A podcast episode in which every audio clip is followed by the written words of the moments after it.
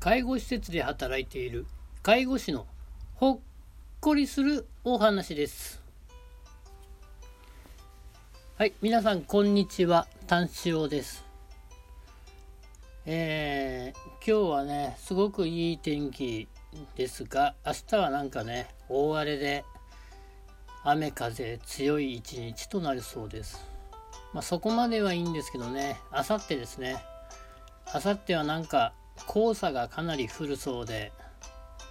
ね前日雨で次の日黄砂だと車がねかなり汚れます。その次の日ねまた雨でも降ってくれたらいいんですけどそうそううまくはいきません、えー、さて今日お話しするのは、えー、介護付き有料老人ホームに住んでいる70歳のおじいさんのお話をします。えー、この方、お名前が、えー、そうですね、X さんとしましょう。言いづらいかな。X さん。まあ、ちょっと変わった名前の方なので。えー、この方は、えー、すごくね、明るいおじいちゃんです。なんか昔のあの元プロ野球選手の別所哲也さんみたいな、うん、もうそっくりなんですけどそういう方で毎日ねあの自分のお部屋で愛用の釣り竿を磨いている、うん、江戸っ子気質のあるおじいちゃんでした。でしたっていうと過去形になってしまうんですけど、です。まだご健在です。でこの方、X さんね、えー、まあ、愛用の釣り竿というとこで、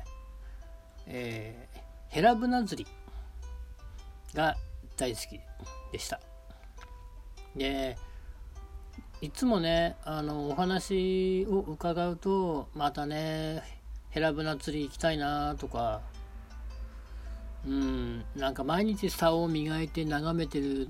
だけでも幸せなんだけどでももう一回ねこの竿にねあの魚の感触を味わわせてあげたいとかいうおじいちゃんなんです。それでね、まあ、毎回それを聞いていたのであのケアマネとね家族の方に相談して、まあ、うん、釣りができるような機能訓練まあ、足腰とか立ち上がるとかあと腕を上げていられるとか、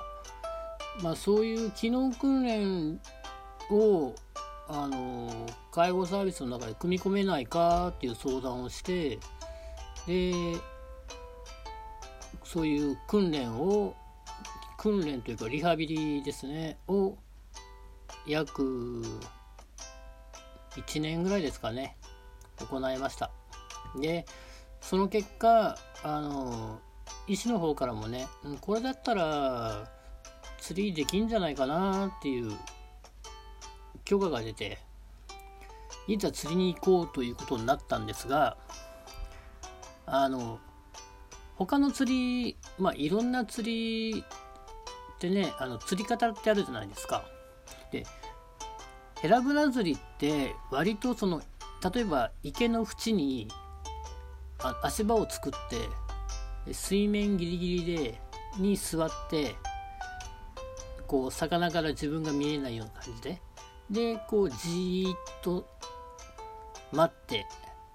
で釣るっていう方式の釣りなんですよ。で結構ねうん池とかね足場が悪かったりその水面に向かってその地面がこう斜めに傾斜してたりするんでその辺ちょっと危ないな。普通に行ったんじゃちょっと厳しいかな。で管理釣り場っていうのがあるんですね。まあヘラブナ釣り専用の釣り堀みたいな。でもそれがその施設の近くになくてなので通常の池で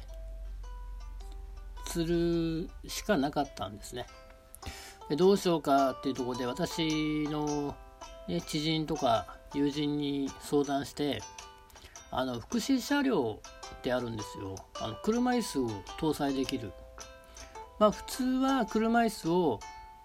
前に、えー、だから普通に座るような向きで車椅子を搭載するんですよ。それを逆向きにして外側を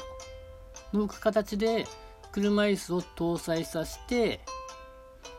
なおかつ水面ギリギリまでリフトを下げれるようにして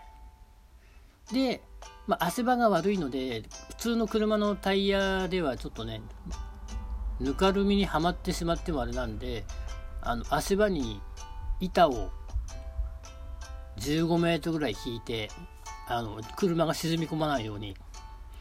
っていう形でなんとか何回か練習をしてあこれだったらいけるっていうところで、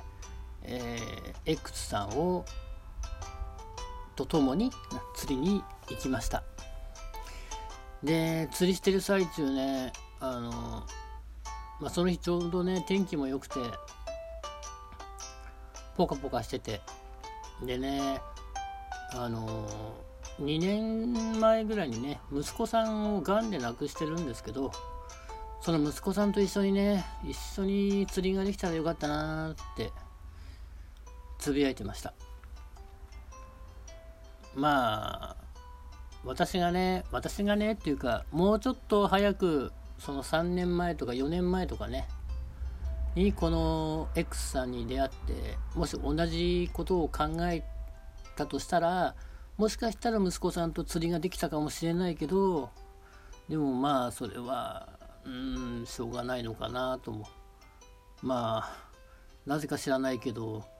一人落ち込みましたね。ただうんもう一度釣りがうんヘラブナがしたいというおじいさんのあ夢がね一つ叶えられただけでも良かったかなと思ってます。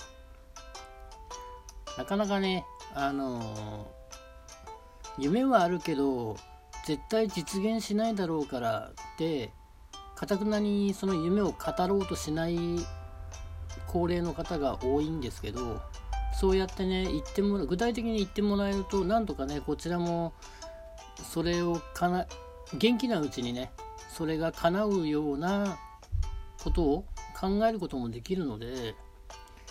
まあね言ってほしいんですよね。もう本当にちっちゃなことから大きなことまででも